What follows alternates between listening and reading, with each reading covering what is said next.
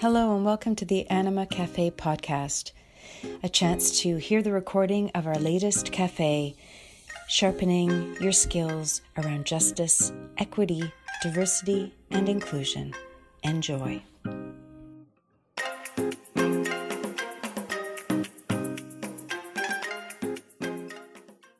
Welcome, everybody. My name is Shakil Choudhury, and I'm co founder of Anima Leadership and delighted that you're all here today. I'd like to start by acknowledging that our organization, Anima Leadership, is based here in Toronto, which is the traditional territories of many uh, Indigenous uh, groups and nations. We'd like to recognize the, the Haudenosaunee, the Anishinaabe, the Huron-Wendat, and uh, more recently the Métis and Inuit peoples. And specifically, we'd like to recognize the Mississaugas of the Credit First Nation. We honor their people, their ancestors, and their spirits as stewards of this land. And in the spirit of amplifying Indigenous voices, I am just absolutely delighted today that um, our guest is Clayton Thomas Müller. And so uh, Clayton is many things, many, many things. And uh, this beautiful book is what we'll be focusing on today uh, Life in the City of Dirty Water, a memoir of healing. And if you've not gotten this, I really hope that uh, after today's conversation, you will get this because it's a really powerful book. Clayton, you've done so many different things. Uh, I just want to welcome you to the show, uh, welcome you to our cafe.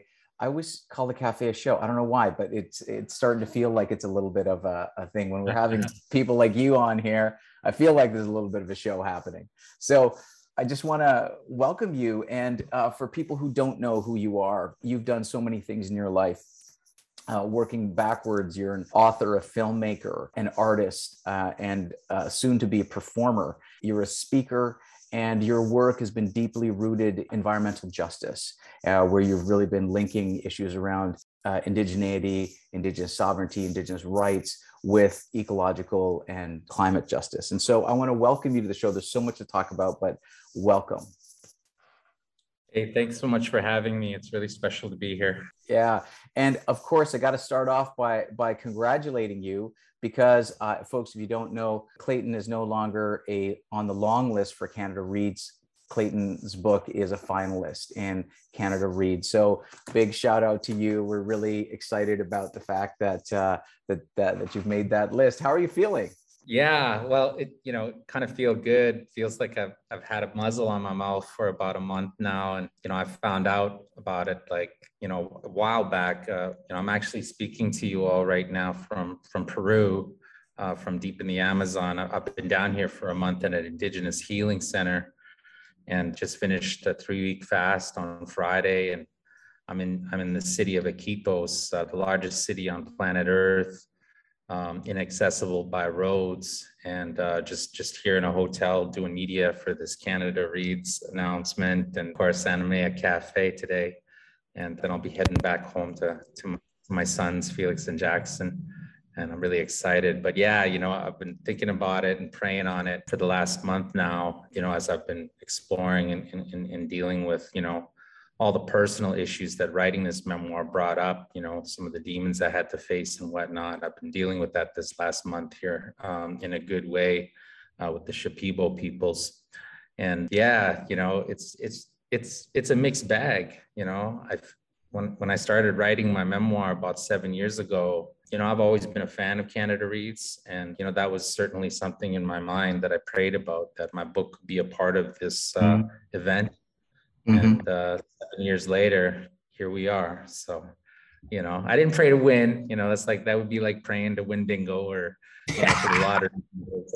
I just prayed that I could be a part of it. You know, that the story could be a part of it, and you know, maybe maybe touch a few more people living in these lands that they call Canada, and you know, share a story of shared collective experience of Indigenous peoples growing up in one of Canada's inner cities. So mm-hmm. it's overwhelming. Mm, mm.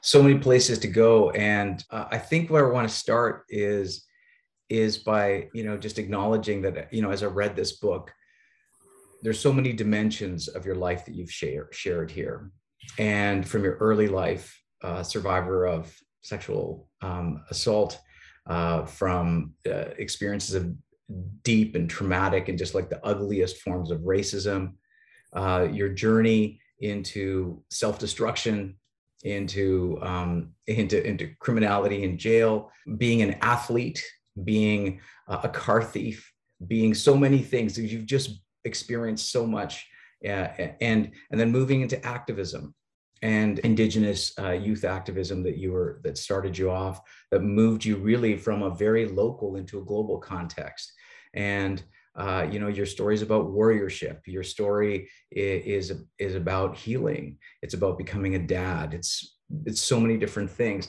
So there's so many dimensions here. What i want to ask is what motivated you to want to write it?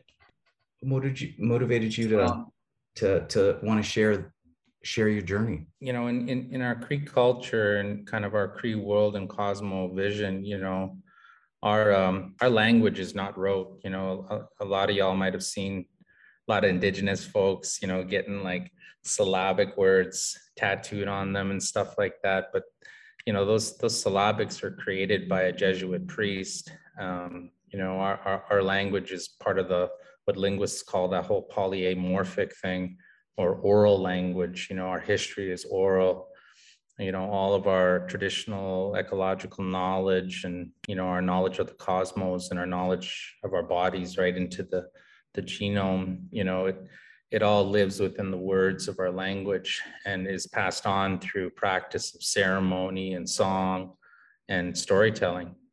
And so you know my whole life you know through the encouragement of people like my mother you know i've always been a storyteller. In terms of like how did writing a book come about. You know, I, I, I was living in the capital city um, for a number of years with my son's mother, Corinne, and both of my sons, uh, our sons, Felix and Jackson, were born in Ottawa. And, you know, when they, when they got into um, the early stages of, of, of, kindergarten, grade one, and, you know, and, and preschool, I, I started to find myself having a very difficult time doing the day-to-day tasks that, you know, you know, I think fathers probably take for granted, you know, like playtime, you know, time to brush the teeth and, you know, time to read the stories and all of those things. And, um, you know, I, I found myself kind of like blinking out and going into autopilot like consistently.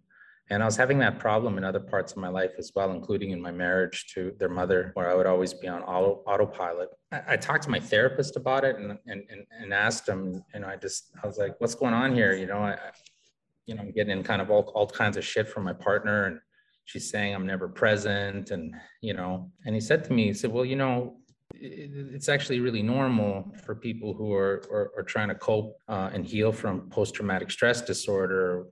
You know, in your case, you know, Indian residential, you know, intergenerational residential schools, you know, syndrome, which is a form of PTSD. And, and he said, you know, and for people that that go through that, you know, they they you know, aside from tendencies around, you know, substance dependency and you know other destructive behavioral patterns disassociative behavior you know blinking out and going into autopilot. This is all a nervous system response to the consistent clicking on and off of your reptilian brain's fight or flight you know reflex. And so you know quite often when we look into the eyes of our children you know they're mirrors and they they reflect back to you you know both the positive and the negative memories you have from when you were that age. And so he said, you know, so it's normal, you know, but there are coping mechanisms that you can develop and ways to not blink out, you know, to practice mindfulness and to live in the moment and not be anxious about the future or depressed and have regret about the past. And I was like, well, what is that? And, you know, he said, well, you know, keep going to ceremonies and, you know, go to Sundance, go to Sweat Lodge, you know, smoke your pipe, come to therapy, He's like, you know, maybe start exercising and, you know, lose some weight, you know, think about your, your physical health. And, uh, and he said, and do art, you know, start journaling, start writing, do other artistic things. And so I, I, I wrote a book, um, but it was like way too fucked up to publish. And it would have like super traumatized like a bunch of people in my life that I'm still on the journey with, you know, people like my mother and stuff, you know, and um, that it you know had that shared collective experience of those moments that that that were very damaging spiritually emotionally and physically and and so uh, you know I'm I'm I'm a campaigner. I work for the Global Climate Organization 350.org, and you know a lot of the work. I, I mean, some of y'all might have seen you know the big protests at the White House over the Keystone XL, or in Ottawa, you know, over the Energy East pipeline, or you know, in Victoria over the Northern Gateway pipeline, or in Alberta, right in the tar sands, you know, or some of the more sacred events like the Sacred Healing Walk. You know, the work I do is in supporting those types of mass mobilizations or acts of civil disobedience. And I'm part of a team, you know, at 350 that's sole purpose is to stop the expansion of the Alberta tar sands and to transition Canada, you know, into a fossil-free economic paradigm, um, you know, rooted in human rights, Indigenous rights, and and you know, I got this homie of mine, uh, Spencer Mann, and his partner Annalie Popham, and I, I just told him I was, you know, I was thinking about the book process, and I was like thinking about like how our language is not rote and the sacred like form and art form of oration and storytelling. And I said to him, because he's always with, you know, over the years, he's always been with me, you know, recording and filming. You know, we make movement films like for social media about protests and about resistance and about land and water and climate defenders. And, um, and I said, yo, man, when we're not filming, you know, I'll raise some extra money. And, you know, why don't you record me telling stories about being native and growing up in one of Canada's inner cities, you know? And, and uh, he's like, oh, that sounds amazing. And I was like, yeah, let's do it. And so for 16 months, you know, we recorded me telling stories, you know, everywhere from my hunting trip with my brothers in Thunderchild, Saskatchewan to, you know, to the this this tour we did up to the tar sands with these South Pacific leader indigenous leaders to you know, I even flew Spencer into Winnipeg a couple of times. And you know, and we did we did you know recording in Winnipeg and in the adjacent you know res- reserves near Winnipeg, like Broken Head First Nation, where I used to Sundance when I was a kid. And, and when we finished that process, you know, we took the audio from from from the recording and we pumped it through Google Voice to Text in the Google in the Google Toolbox, and that spit out a manuscript. And mm-hmm. um, we then took that manuscript and we edited it, you know, because sometimes the the voice to text doesn't get the right words or whatever and uh, we edited it and that became the the book that you know penguin published the memoir life in the city of dirty water you know a memoir of healing and uh, yeah here we are wow so wow thank you google yeah. google translates and and get that down yeah. that's great I'm not getting paid by Google. I just got to say that. yeah, yeah, no, I'm just joking. Um, listen, I, I want to ask you because uh, you talked about Winnipeg, and um, the book is entitled "Life in the City of Dirty Water," and I think uh, there's a really beautiful story, but there's also real push factors and pull factors related to Winnipeg um, in your life. Can you talk about a the meaning of the uh, of the title and why you chose it, but also what's been the push and pull because that's a really powerful part of your story. Well, you're going to have to elaborate on what's the push and pull a little more. I don't understand the question quite so much, but what I will say, kind of funny, funny reflection on the title. I know a lot of people all over the planet because of the nature of my work, and I travel a lot and have a lot of you know movement family, like on all continents. And and uh, it was funny, you know, the early stages of, of, of, the book and, and the film, I could always tell when my friends didn't read the descriptions or didn't actually read the article because they'd be like, oh, you know, activist Clayton Thomas Müller is writing a book about water pollution and, you know, and, and when it's like no no it's it's you know winnipeg in in cree it, it means the literal meaning is is murky water or muddy water you know, and Winnipeg is famous, uh, you know, even before Canada existed because it was a historical gathering place of many tribes, uh, many, many indigenous nations, you know, that would meet where the Assiniboine River and the Red River, you know, fork together, you know, and today in the city in contemporary Winnipeg, it's called the Forks. It's kind of a tourist destination, but it's also the site of, of, of a lot of old villages and, and, and you know, a lot of a lot of summer celebrations used to happen there and ceremonies and stuff like that. And, you know, both the Assiniboine and the Winnipeg, they, they run through, they have clay river bottoms. So the, the water is, you know, you can't see and it's very muddy. And, um, you know, so Winnipeg, you know, literal, literal translation is like muddy water, mercury, mur- murky water.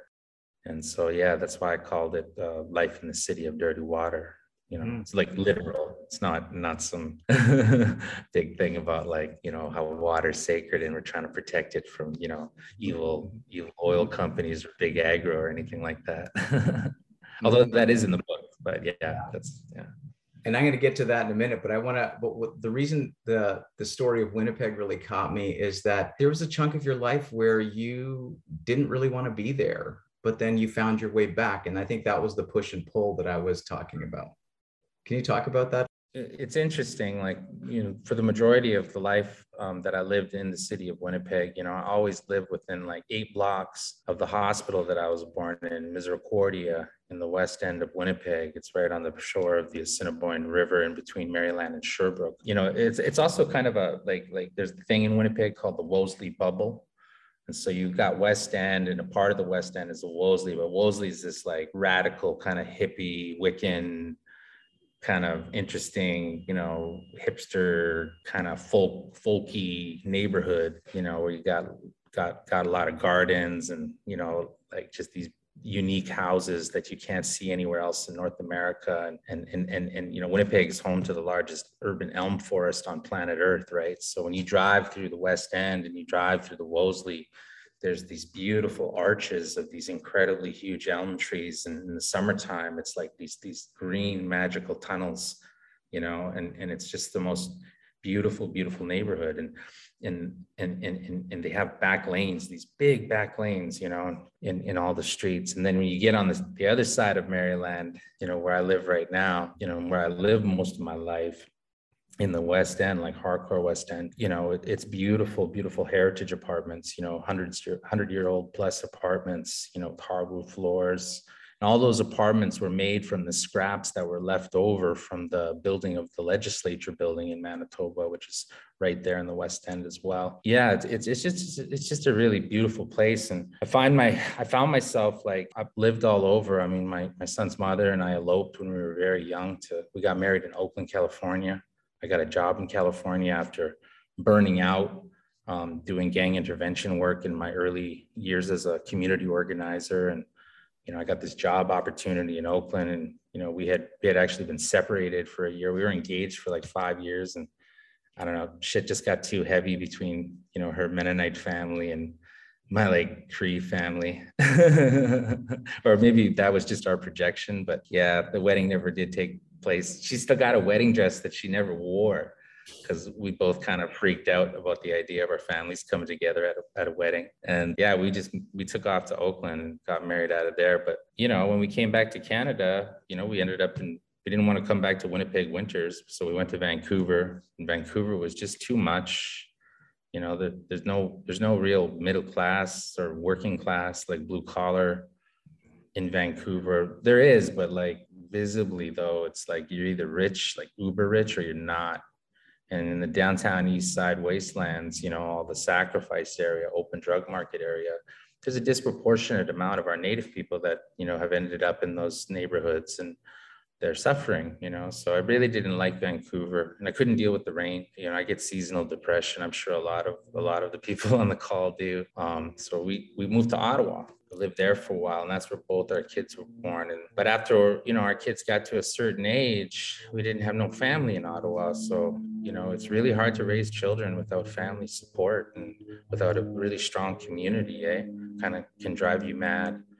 And so we ended up back in winnipeg again you know and and, and it was for the better you know our sons got to know their their mennonite great grandparents before they died and you know and they've been spending so much time you know, with my mother and, and, and my grandmother, you know, their, their great grandmother, um, who I live with, they're my roommates. Might as, y'all might as well know, like my, my, my son's mother and I separated, but we're still very much, you know, very, very close and co-parenting the children. And I'm only a couple blocks from, you know, where, where Corinne and the boys live and uh, we're working together. But yeah, living in Winnipeg, the boys get to be, you know, in, in Cree-immersion at my apartment um, with their great grandmother and my mom because you know they just sit up all damn day and night drinking black tea and talking in Cree, right? So yeah, it, it's it's it's interesting, you know, how it always pulls me back. you, would mentioned you'd mentioned the book that, but one of the things that also really kept you away is you described that a lot of your demons were in in in uh, in Winnipeg, and that that was one of the things that also, you know, made you not want to go back. Yeah, you know, when I was young and I and I ran away from Winnipeg, you know, I I thought I was running away from, you know, toxic relationships and and and whatnot. But you know, at the end of the day, the things I was running away from were living inside of my spirit, my heart, in my mind, and you know, it's trauma. And uh, and and there would there was no escape from those things. And so, you know, whether I was in California or Vancouver or in the capital city, you know, still still carried you know a lot of a lot of trauma. You know all my life I've, I've had issues with you know relapsing and you know getting into self-medicating with drugs or alcohol and you know and i've had moments of sobriety too. But uh but yeah you know so this this last time moving back to winnipeg you know after 12 years in the capital and working on this book and finishing this book in winnipeg i mean it almost killed me you know like uh, writing about you know all of the difficult themes that life in the city of dirty water explores you know and and and, and really having a hard you know look and really thinking about you know the people that in my life that brought great damage to my family you know and even people in my family who did it to our family you know and and, and reflecting on that while also looking at the destructive things that I've done in my life, you know, people I've hurt, you know, people I've abandoned, and really kind of taking a good hard look at like, you know, the question, what is it going to take to actually heal, you know, as an Indigenous person, as a father, as a son, you know, and all these roles that we play in our lives? What is it actually going to take? What kind of hard work does it take? What kind of suffering does it take to find forgiveness? Not just for all these externalized things, these people and these memories, but you know, deep inside, you know, how do you let go of the regret and the shame and you know, and the anger and hatred, you know, and the fear that comes with the legacy of Canada's violent colonial history. And that's that's a process that I've been going through since I talked to my therapist in Ottawa and he told me to write this book. And it, and it was brutal because the whole time you know, my day job don't stop. Got to go fight evil people all day long you mm-hmm. know, and support communities who are, are also in crisis. You know, when you're a native campaigner and you're working to support native communities, you know, our people are are are are, are you know you're doing you're not just like organizing protests or organizing you know teach and education ses- sessions about the science of climate change or about our indigenous collective rights or about constitutional law or any you know you're also doing crisis intervention you know you're you're doing uh, peer-to-peer counseling you know you're you're you're involved in spiritual battles you know, you're, going to ceremonies in these communities and fighting against you know the, the spiritual dimensions of, of this fight for decolonization truth and reconciliation and reparations. And and, and all the while you know back home you're you're when you're trying to raise a family you're still dealing with you know racism at all levels whether it's systemic interpersonal or you know internalized. And i think that that's where that's where i really really hope you know one of my great hopes for this memoir and and for the people who read it is that they they they, they get a little better understanding of you know that that hopefully unravels some of the horrific agenda of the government of Canada and the private sector corporations that they're working in collusion with, and these these these ridiculous ideas that they put out there, like about how natives are freeloaders and we're all you know drunks and you know and we get free education, free housing, we don't pay taxes, like all all that bullshit. I hope that it gets thrown out the window for some people who read this memoir, because I want to take a moment just to hit pause and and and to really just send my love you know, and, and, and, and, prayers for all the families in Williams Lake today. They, they found another 97 children at this residential school in BC. You know, add that to the list, it's like almost 8,000 children that they've found now in these unmarked graves. And I just found out that, uh, you know, a, a friend of, of, of, some of the people that I support up in, in Alberta, they've been looking for a mother. You know, she's been missing and you know they found her today and they found out that she's gone you know and and and they and so I, I send prayers out to fort chipewyan you know mm-hmm. for another one of our, our women that has gone you know missing and has made her journey you know under under native people have a shared collective experience and colonization is not over nor is the violence that it brings into our communities and our lands. Until this stuff becomes a white person problem, in Canada we'll continue to see these things. But you know, I'll tell you something: these young people in the movement today are not going to tolerate this. And we will see more escalation that throws wrenches into the system of Canada's economic paradigm. Thank you for the, the reminder of the Williams Lake and Fort, Fort Chipewyan. And, you know, what it connects to for me is uh, you wrote something that really resonated for me in your book where you said really powerfully that education is not about facts it's actually about seeing patterns. And one of the one of the very long standing patterns is um, extractive industries oil gas mining that that they're always not just set up beside indigenous communities but there's a particular way in which they they divide indigenous communities. And and um, you describe that as as that as indigenous communities being held hostage. And i was wondering if you could elaborate on that with maybe an example uh, Wet'suwet'en or any other place right now that's most alive for you in your mind. So people who are listening really get a sense of the divisions because often in media we see these divisions like well some indigenous people are saying yes the pipeline. Some are saying no so really it's a divided issue. And so it kind of leaves it in that kind of way but you're you're you're describing that as a pattern of divide and conquer. Can you expand please?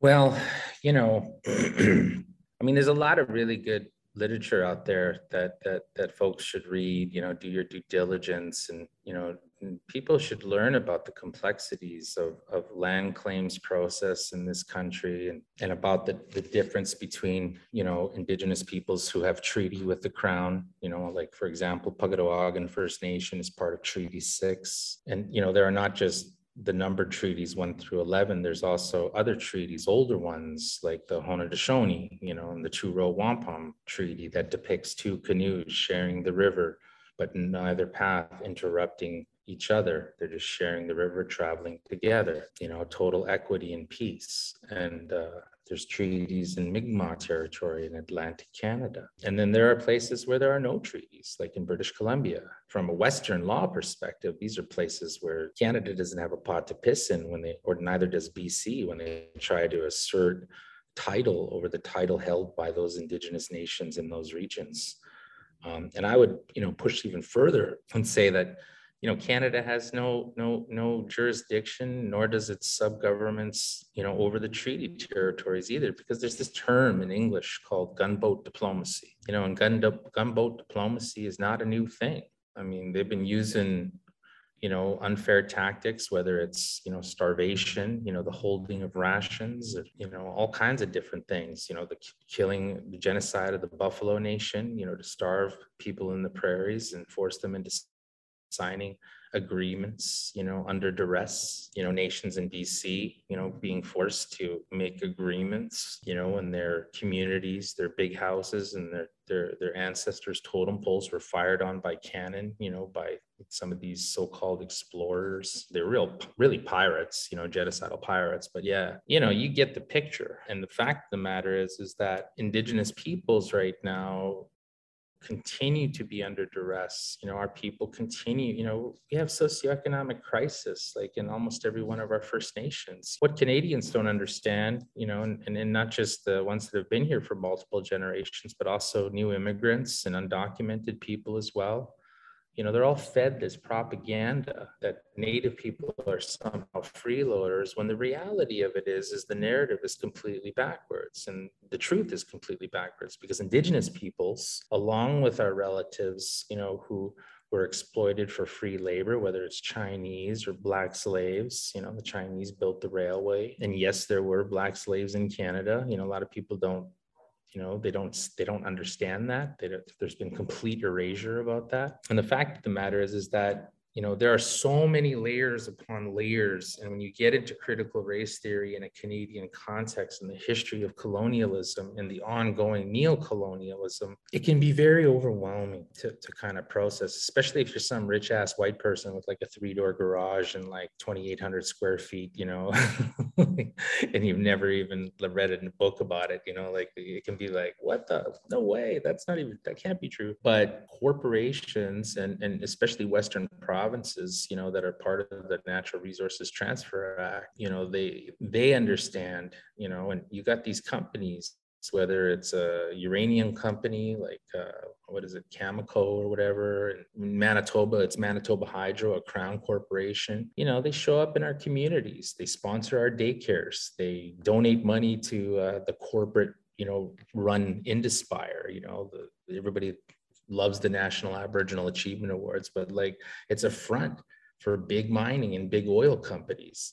And they're the biggest provider of Indian college and university bursaries in the country, which is a devolution of the federal government's fiduciary obligation to provide funds for each individual First Nation to attend post-secondary school to get an education. The devolution of, of, of, the Crown responsibility and the trust relationship between First Nations and the Crown. And, and it's all being fueled by Canada's economic paradigm, which is fundamentally you know, based, like for it to be successful, Canada must dispossess Indigenous peoples from their land, then Canada must suppress our collective rights to our land, water, and climate, our air. Canada must disenfranchise us and turn us into tax paying, assimilated Canadians for Canada to be able to extract raw resources and not even refine them here. Like we all saw what happened in BC when Canada exported all the refinement of logging and timber to other countries. And now Canada just exports raw logs, you know, like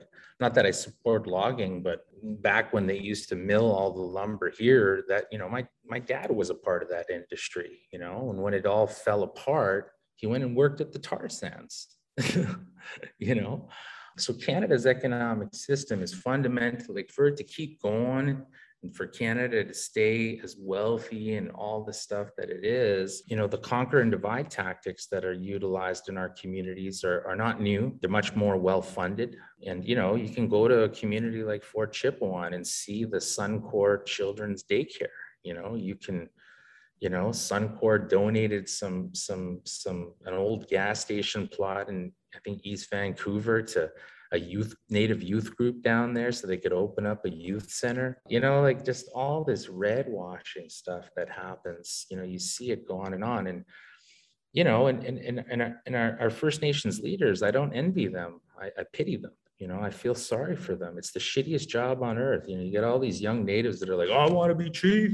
Yeah. I'm like why it's the most horrible job on earth and you like everything is your fault even when it's not. And you know and i've seen some great leaders you know from matthew Coon Come to Ovide Mercredi phil fontaine uh, you know and now you know chief tony alexis you know who's heading up the latest consortium to buy the trans mountain pipeline you know like i've seen all these leaders you know push an ideology which i fundamentally agree with which is that you know economic self-determination is the pathway to you know to sovereignty to community self-determination. That said we have the technology right now to not do that practice without you know and have to give up our water have to give up our ability to hunt fish and trap to collect and harvest sacred medicines and plants from our territories and to meet our original instructions to defend not just our livelihood of our people, but the livelihood of all of those beings that are our relatives within the biosphere of the sacred place where Creator put us. You know, we don't have to give these things up. There is an agenda by the most well-funded corporate entities on the planet. You know, the new religion of the day is no longer Christianity, it's capitalism. Okay. And we need, like we did back in the day, a separation of church and state. We need a separation of extractive industries and state in Canada and across Mother Earth because they're pushing a much more aggressive and predatory form of capitalism. You know, this neoliberal model is terrifying. And it's not just indigenous peoples or black and brown people who are being disproportionately harmed by it now. It's like some poor ass white people too, you know, and and you know, it's going to be really interesting to see what comes down the pipeline, pun intended, in the future here in regards to the expansion of the world's largest social movement that we've been organizing in the history of humankind to take power away from these psychopaths who are going to kill us. You know, they're going to kill the planet. We've got seven years. From scientific, global scientific like consensus. We've got seven years left to turn the tap off on fossil fuels, or we're all screwed. wow, that's sobering. When you when I hear you talk and you describe what you've described from the historical context of manipulation of a genocide of violence to the current day you know practices of colonization um, divide and conquer all of these things uh, you know the the suncor logo put over atop a, a youth center like all these kinds of things are going on. I mean i i just even hear that and it enrages me. And you talk about your relationship to anger throughout this throughout this throughout this book. And you know what's what's profound is is that you've been in this dance around anger, but your book ends with talking about healing and love. And you, you write powerfully about how anger both nourishes your work, but also or nourishes any of our work. And when we're involved in justice, it's it's if if we're not angry, we're not paying attention. Like there's just something. If you're involved in justice work, it's going to piss you off. Um, you're going to be enraged at the systems because when you can see the systems, it's it's impossible to not see them and not experience them and not link our experiences there. Um, and yet at the same time, you really acknowledge how much that that anger can also it's useful, but can also be can can erode you, can consume you, can terrify you. And your book talks a lot about healing, and you move and you're you're you have a very particular orientation to what warriorship means and and what that journey has been for you. And i think the part i was i was so moved by was when you talked about the winter spirit and you talked about this idea of wittigo and i'm not sure if i'm pronouncing that properly but i think that i would love if you could say a little bit more about that because this inner outer the healing work the outer work the winter spirit within and how much we've got to wrestle with that such an important important concept yeah, the, you know, there there's a there's a very common thread, you know, in, in, in Cree communities where you're you're you're not supposed to uh, so yeah, the winter spirit, there's a common thread that when the snow is is going and it's like flying sideways, that you really shouldn't go out into the forest like when it's because that's when the winter spirit comes out, the Witigu. And you know, there's stories in my own family, you know, about my grandfather when he fought a Witigu. He was he was canoeing past some islands that we were told never to go to after a hunt, and uh, he's by himself.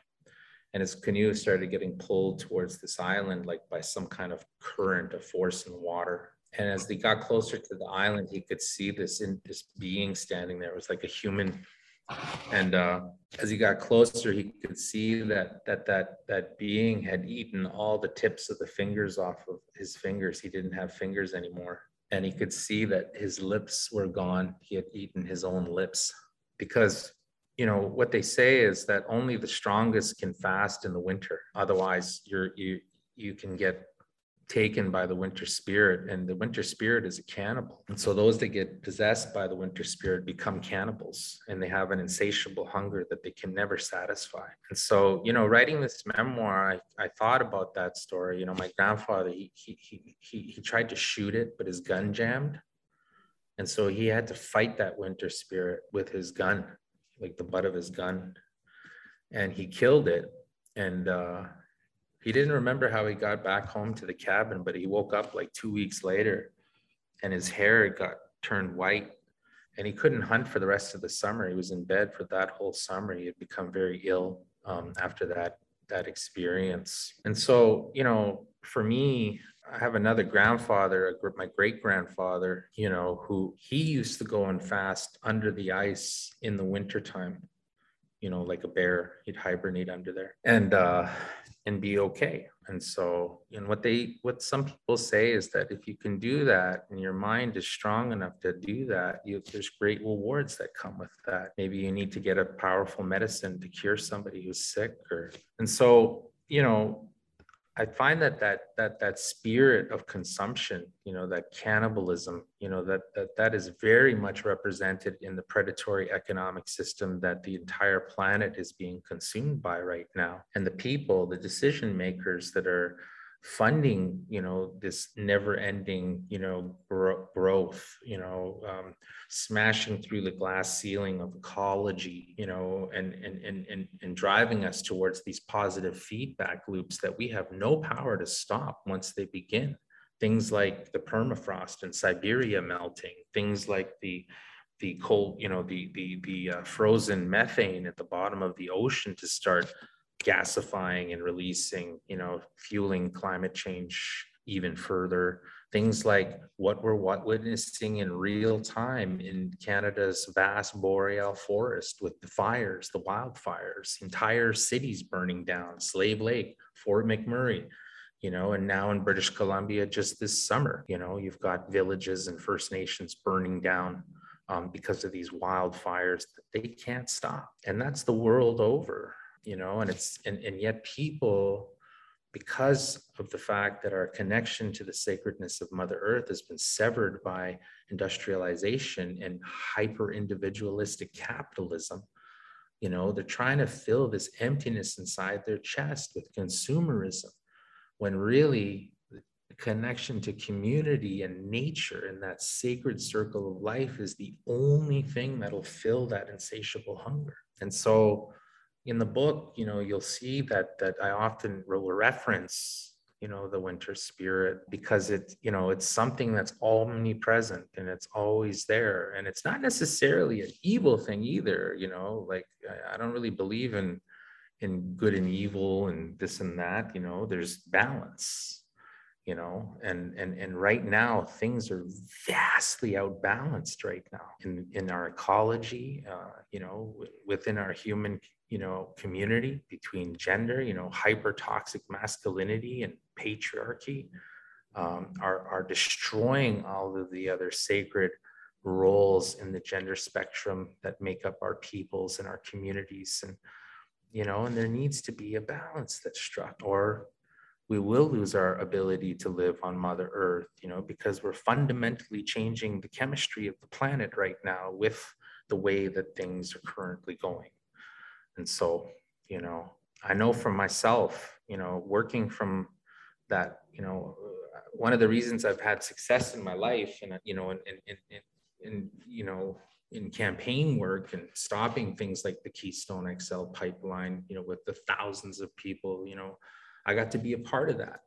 And stopping the Energy East pipeline, you know, I got to be a part of that and stopping Total you know, in their big tar sands mining ambitions and Shell and Exxon and, you know, all of these expansion projects in the tar sands, you know, supporting the grassroots people and communities there to stop that in defense of water, to stop the cancers in the communities, you know, from spreading even more, to stop the freaking wars that tar sands oil has been fueling in the Persian Gulf. You know, Canada may not have gone to Iraq, but our oil certainly has you know, through the Strategic Naval Petroleum Refinery out of Tacoma, Washington, which, you know, it, it, it refines tar sands oil, you know, so, so that, that, that winter spirit, you know, it, it, it, it, it's got a lot of legs right now. And people, you know, the only way that they can protect themselves from it or heal from that sickness of greed and consumption is by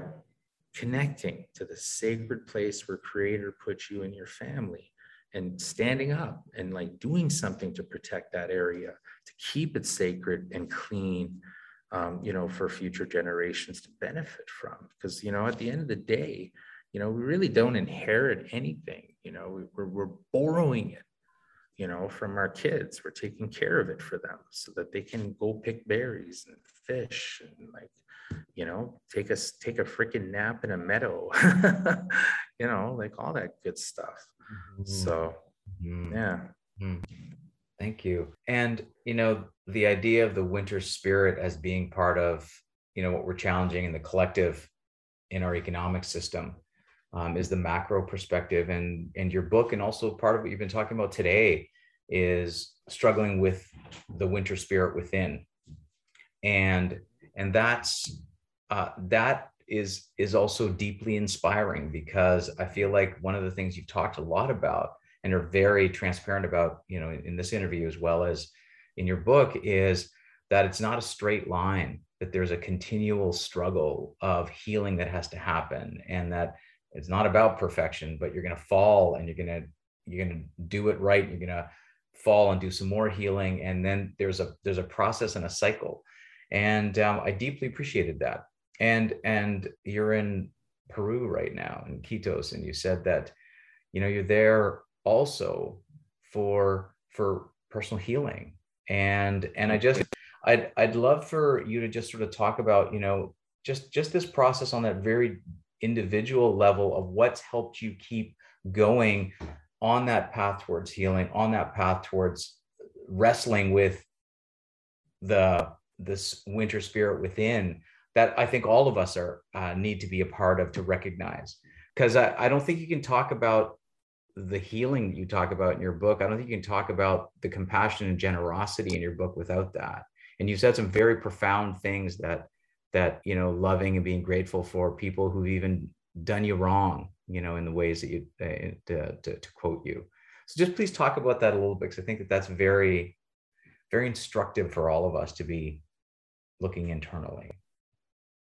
You know i know, I know for myself you know it's funny you know I always get introduced as like an environmentalist, you know, and and uh, I get introduced as a lot of things actually, you know, and, and I always kind of like chuckle to myself. But it's also it can be frustrating too at times, like um, when when you live a public life and, and and you know people see you on the internet or on TV or in a newspaper or whatever, and and and they'll project what they think you are, who they think you are. Mm-hmm you know and at the end of the day you know i'm i'm just a cree guy that grew up in the west end of winnipeg. And uh and i have all the tendencies of every other cree guy that like grew up in the west end of winnipeg with like super like scrappy like male figures in my life that you know they didn't work shit out. They scrapped it out you know? I don't know how many times i watched my dad beat up men just like out in the street and the police never came you know? He never got arrested or charged with assault. And i mean same thing with how many times he beat my mom up you know put her in the hospital. Police never came, you know, and um, you know, and so I think I think I think about these things, and and and and you know, and so i I've always been very very open and honest with people that I meet to be careful and not project on me what they think I am because I've you know I did that growing up to a lot of you know unfairly to a lot of like native men in my life like teachers good ones you know very strict, very some were total assholes, and you know, but they gave me what I needed at that moment to keep going. And but you know, I put them on a pedestal, and then when they fucked up, um, you know, in their life, in their personal life or whatever, it was like crushing because like, oh no, this this this person that I, I put on a pedestal turns out they're an asshole. but that's just humanity, right? And so you know and it's easy to do that kind of thing when you're naive and young you know and i think only through experience you learn not to do that right? And so um, i know for myself you know coming down here to peru on this trip you know this is this is uh, part of a seven year plan. Um, you know I, I mentioned how how how how destructive this process of writing this memoir was and how in the very very high price that my family and my inner circle of friends paid for me to go through this process. You know, I want to acknowledge Judy Rebick on the call right now. Mm. You know, and you know, Judy's one of my dearest friends, and you know, and, and and teachers, and you know, and just somebody that I really love a lot. And you know, and she was one of the people there, you know, that helped me through, you know, really bad fits of alcoholism and and and, and just like mourning. You know, I've been mourning for like like a decade you know, because my mind finally got to a place where it expanded enough and developed enough at, at you know, in my 30s and 40s, where I could see the full picture of, of just how messed up like colonization is and you know and how much residential schools screwed up our family. And and and and you know and i pushed all of that down into my belly and and you know into a ball you know you got to think about it like a neutron star the most dense object in the universe. And like that was my hatred and my anger and my fear. And i used that over the last 20 years of campaigning to go at these sons of bitches who are like destroying our planet. And i was working from a place of hatred and, and, and anger. And you know over time it began to cannibalize me from within mm. and you know I'm not saying that i was turning into an oil executive or a shareholder of one of these companies but that energy of of of, of, of cannibal of like a predator cannibalistic that winter spirit it was eating me from the inside out. That's right. And you know writing this memoir and like you know and, and and, and you know asking for help you know and you know and it was a messy process you know i don't talk to a lot of my bestest friends in, in the world you know we're we don't talk right now because I, I i went through some darkness to put this book out in the world and my family paid a price mm. and i paid a price but the one thing that that that, was the guiding light through the darkness was my sons. Mm-hmm. Kijik Musquapapu, Black Bear Man, and Dancing Buffalo Boy, you know? And I and I was like, this this this mantra this ends with me. Mm. You know, and I've been with my mom for the last two and a half years. And, you know, we often sit together late at night and smoke a joint and talk about you know the fact that this is a project that we're doing and it's got it's got a bookends on it. It's a finite thing because i'm not going you know I'm, I'm getting my own place when i move back to canada. But this two and a half years that we've been living together and spending time with my sons and you know you know and all of our all of the children in our family i have 300 cousins in winnipeg on my mom's side. Oh, we're taking over the labor market for sure in the next decade. You know? Seventh generation.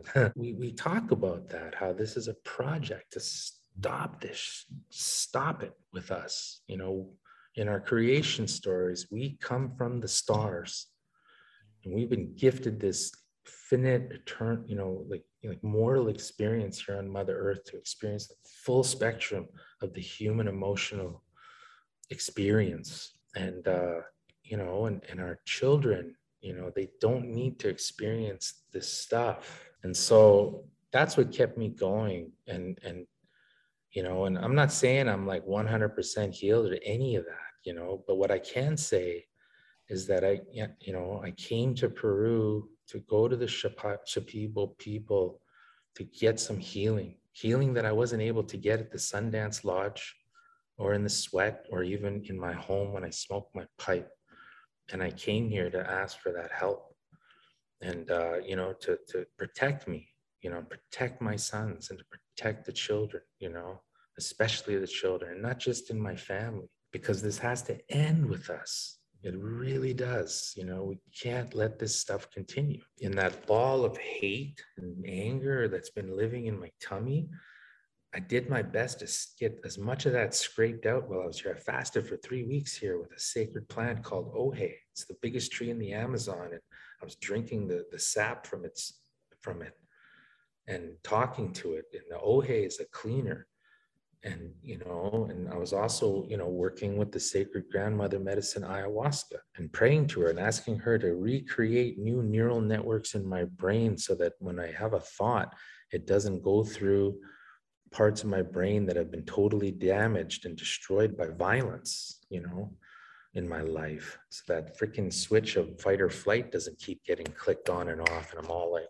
and so we'll see how things go. But I tell you, I'm very excited to move forward and, you know, and I have have a lot of forgiveness for the people in my life, you know, even the ones that raped me, you know, I have forgiveness for them. That said, I don't ever want to fucking see these people. I don't want to hang out with them. No, you know, like, but I wish them the best. And I'm going to move forward and I know what my priorities are. It's my sons and, and, and their mother, you know, and, um, and I'm going to take care of them, you know, and I'm going to take care of the little boy inside of me. I'm going to take care of the little boy inside of me. Whew. Clayton, thank you um, I want to acknowledge that you know I'm asking these questions because you've talked about them in your beautiful book.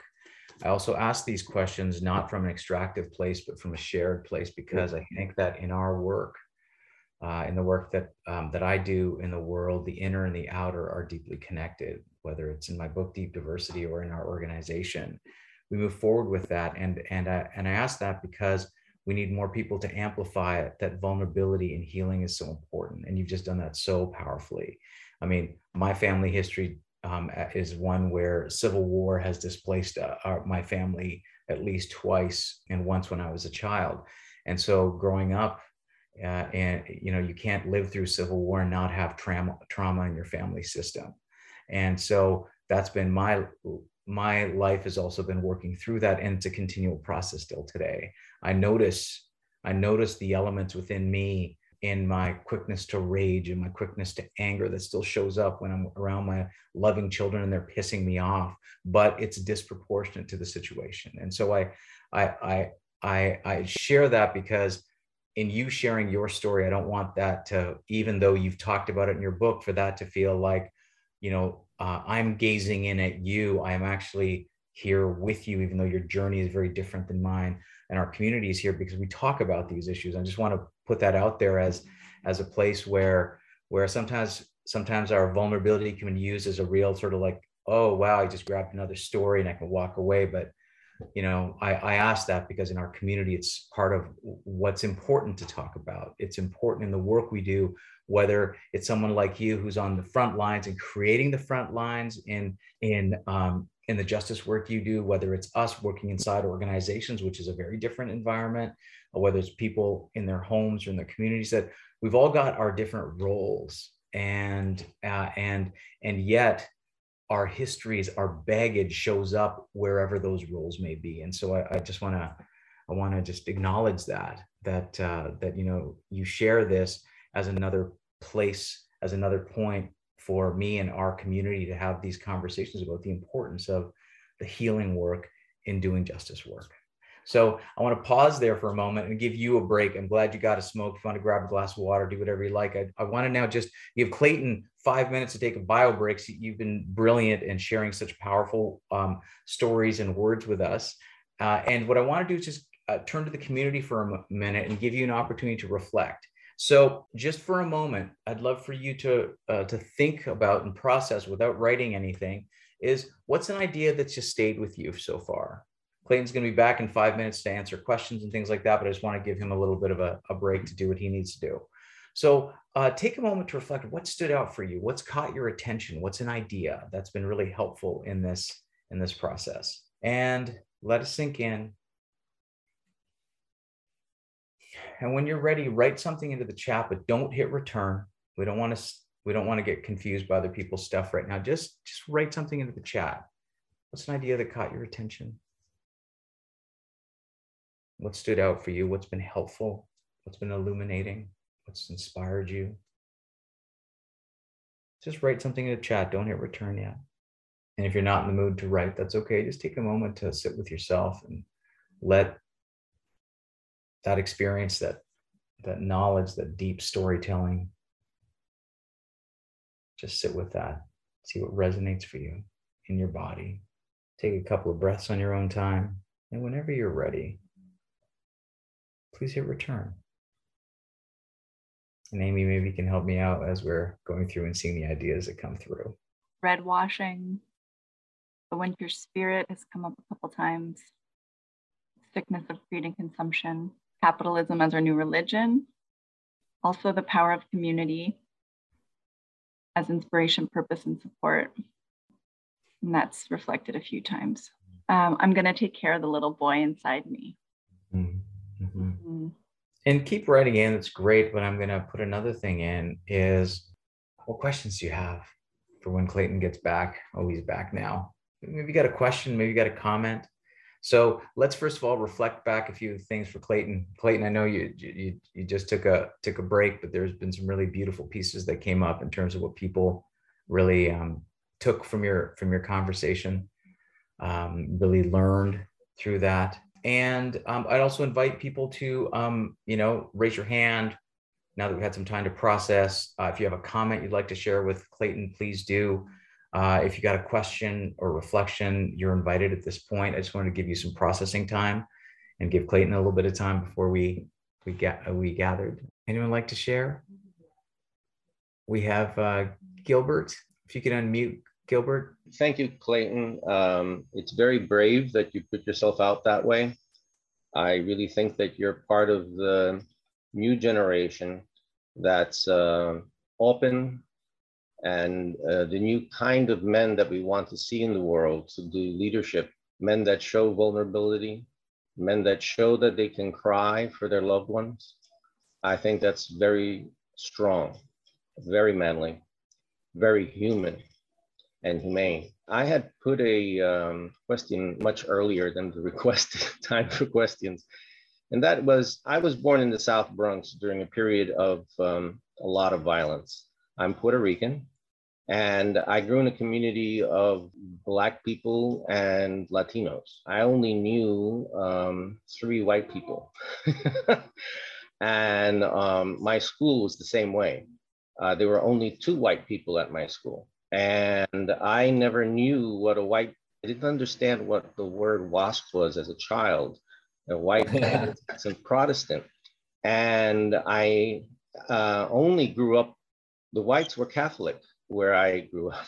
I said, wow, there's so few Protestants. And, um, and little did I know when I went to high school, it was an all white school and it was a culture shock for me. And so I really relate to um, reserve life because as popular during the 70s, I did live in a ghetto. I didn't get out. For me, going to another borough in New York City was going to another country. And it was scary because I didn't know what streets were safe. And um, so I grew up with a very little teeny emotional vocabulary. And a lot of guys that grew up in my neighborhood also had teeny emotional vocabularies. And I noticed that when I went to high school, the white kids had much more uh, bigger emotional vocabulary. Uh, I didn't call it emotional vocabulary at the time. I said, oh, they really know how to express feelings. They know a lot of adjectives. And so they were not prone to be violent to the teachers.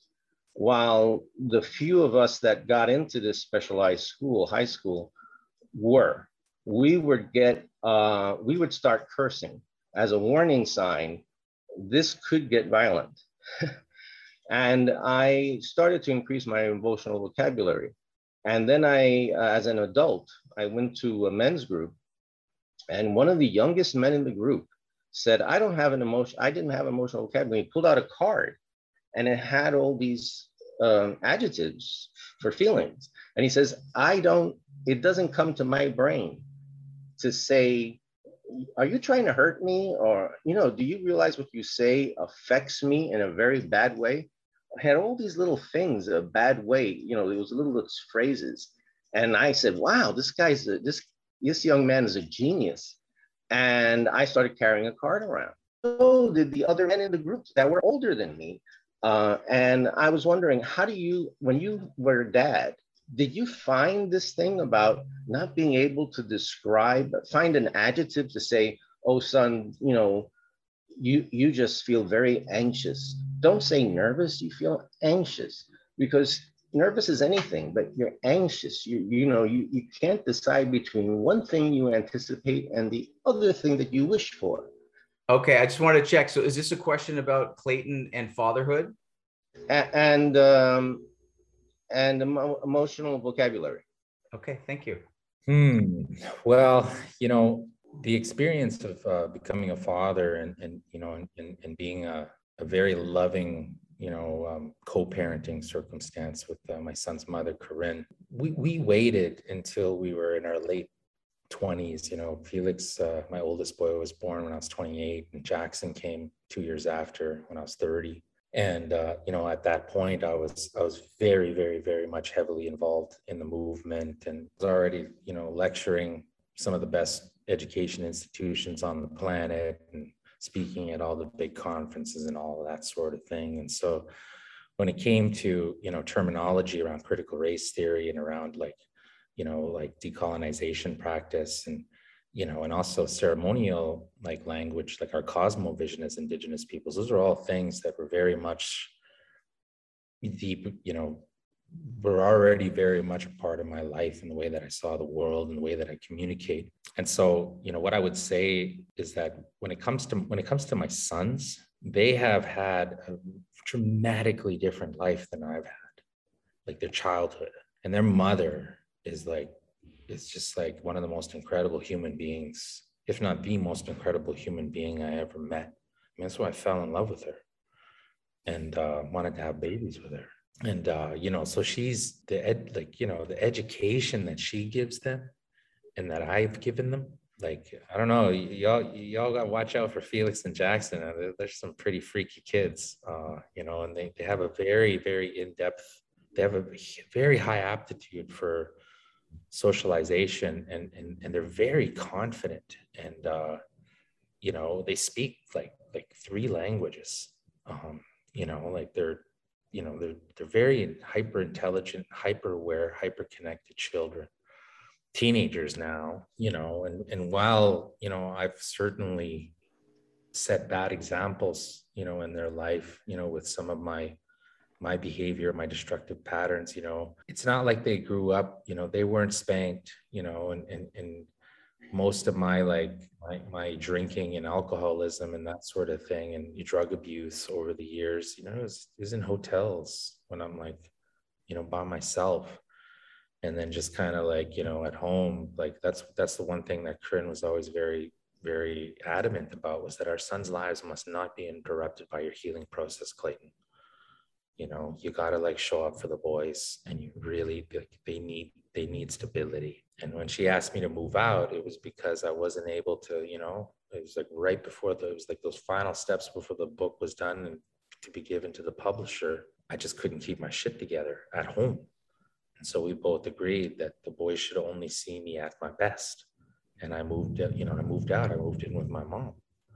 And uh, you know and i get them two three nights a week you know sometimes more but you know when i have them um, I'm at my best. And I talk to them the way that my mother talked to me. I talk about that in the book a lot. She's very honest with me. I don't do it quite like her. Like she was brutal. Like she like no filter. It was like Howard Stern show on residential school and all the fucking horrors. you know, like she didn't edit anything for me. But for my sons, you know, I, I speak to them at a you know about difficult themes that they will have to deal with that our family deals with about classism, about you know sexism, about homophobia, you know all of these things. And so, you know, my, my sons are, are, are, are little activists already, and they organize like in their schools, you know, on a variety of issues. You know, I have my youngest son is non-gender conforming, you know, and he's very, that's that's a big part of his activism. He's got a little crew of kids that are like that, and they're advocating, you know, you know i think in response to just toxic masculinity and that that that that overarching shadow of patriarchy that is polluting and you know and, and, and creating such imbalance you know everywhere in society including in their schools. And so you know and, and, when they were little kids i don't know how many times they got up on the hill in ottawa with me you know tens thousands of people like you know on the lawn protesting my little kid just come right up on the steps of Parliament with me, get on the mic, what up? So to them, it's natural, you know. And they, I mean, I don't know how many times, you know, the French, you know, wants a French interview, and I'm like, I don't know, I can't speak French, but my, you know, I'm like, Felix, come and talk to this reporter, and my son Felix will come up, blah blah blah blah blah, en français, and, you know, so. The one thing I will say with my boys is that I'm very, very committed and cautious about never imposing my worldview, my political views, my spiritual views on them. And that, you know, and I, I, consistently just try to encourage them to make their own choices. And instead of like saying that's the wrong choice, what I try to do, which my mother taught me, is like I give them potential scenarios that might come from the decision that they make, they choose you know the the ramifications but leave it to them to make the choice. And uh you know I, just try to do that with them so that they i think that the biggest like a lot of people don't realize this but the you know empowerment and self-determination comes through agency you know the belief that it came from inside. And you know it's that whole thing about lead a horse to water you know like you, can't make them drink it but anyway, hope that answers your question. Thanks for the question, Gilbert, about, you know, uh, about really it's another variation of how toxic masculinity has been has been passed down and socialized. And uh, you know, I think going back to this idea that that that Clayton you talked about, which is like it's another element of continually learning to break the cycle and learning to articulate in a different way using words and not fists is another is is is really important way and and uh, I really appreciate it appreciate the question. Any other question or comment we'd like to make in our last few minutes before uh, we go? Jillian? Hi Clayton. Hi everybody. Um, Clayton thank you so much for sharing and thank you for well you've been through a lot and putting your story together. I, what really resonated for me was you're doing the work to clean it out so you can move forward. And the importance of being able to take time in your life to do that. And many of us are too scared to take that time or don't have that time. They can't take that break. We can't unpack that baggage so we can move forward without it. And it's really important to do. And just what you said about when you became a father all this stuff bubbled up because parenting changes things I had to go through a process of unpacking my relationship with my mother after I had my son. I had postpartum depression because of it, and I had to go through my own journey. I don't even know if I'm fully over there and done all that unpacking. I know I haven't, but that really resonated with me. And you know, you go through these changes in life, and different things bubble up. So thank you for sharing that. It was really uh, a lot to me to hear that from somebody else. Thanks so much, Jillian. Any other comments or questions? A lot of gratitude expressed in the chat for Clayton. And uh, Clayton, while you were while you just had a little break, I don't know if you were able to hear, but there was lots of things that came up here uh, in terms of the ideas people picked up. The winter spirit idea really caught a lot of people's attention, and the idea of red washing and the power of community and inspiration. That those are just some of the things that were that were uh, that were really being amplified and being reflected back to you. So I don't see any other hands right now. Is there anything you'd like to clo- close with? Any final thoughts for you? Well, mostly just, you know, I want to express gratitude for everybody for being here today and gratitude to Shaquille and his partner and their beautiful children and, you know, and all the staff, you know, for pulling everything together today. I really, really need all of your help, you know, to, to, to blow this like murdered and missing indigenous women and girls and these thousands and thousands of children who are finally getting a chance to go home now from 150 years of indian residential school. You know i really need your help to to make the connection between you know these atrocities and the ongoing systemic manifestations of that spirit of what's driving these things you know, in residential school, everybody thinks it's over, but you know, there are more kids living under government care in non-native families, foster families, households, and st- sleeping in hotels with non-native social workers watching them right now than there ever were in 150 years of residential school. They're abducting our children like on a daily basis across these lands they call Canada. And we need help to stop that. There are lawsuits like the good work of Cindy Blackstock, you know, to hold the government to account for politicizing these issues. Um, you know, it's important to like do your best to talk to your peers at work, to talk to your family about this stuff. I mean, don't waste time on that one uncle who's got the Make America Great Again hat. Like, fuck those guys. Like, just let them do what they're going to do.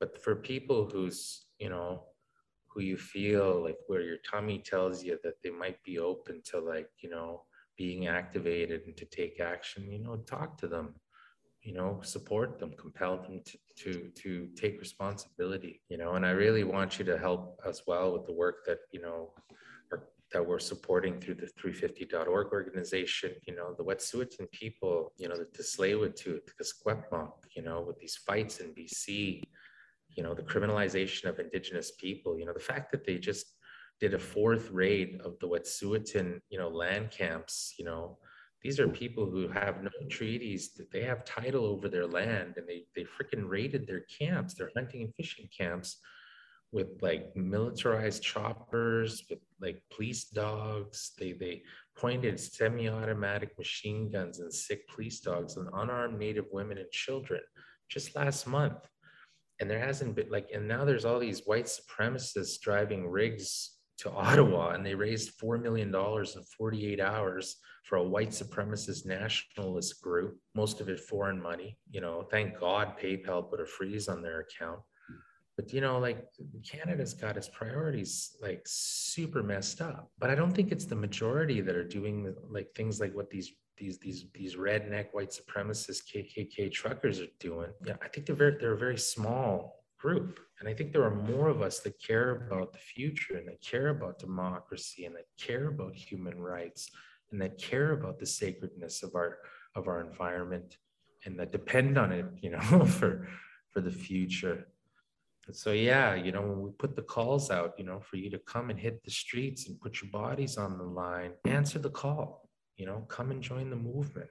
You know we need every single person to stand together to you know to change things you know? And like i said you know canada's 80% white presenting 80% european descended presenting 11% immigrant, you know, immigrants and migrants, undocumented and undocumented, you know, brown people essentially, and like six percent black, and then five, four or five percent First Nations, Inuit, and Métis.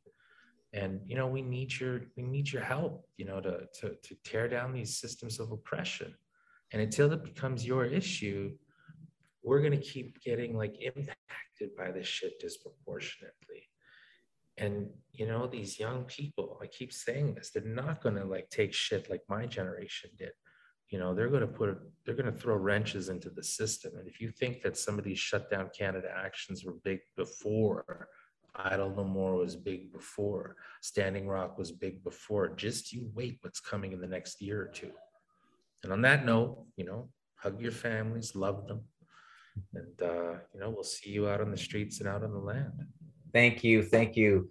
Thank you, everyone, for coming. And Clayton, uh, again, uh, Life in City of Dirty Water, a memoir of healing.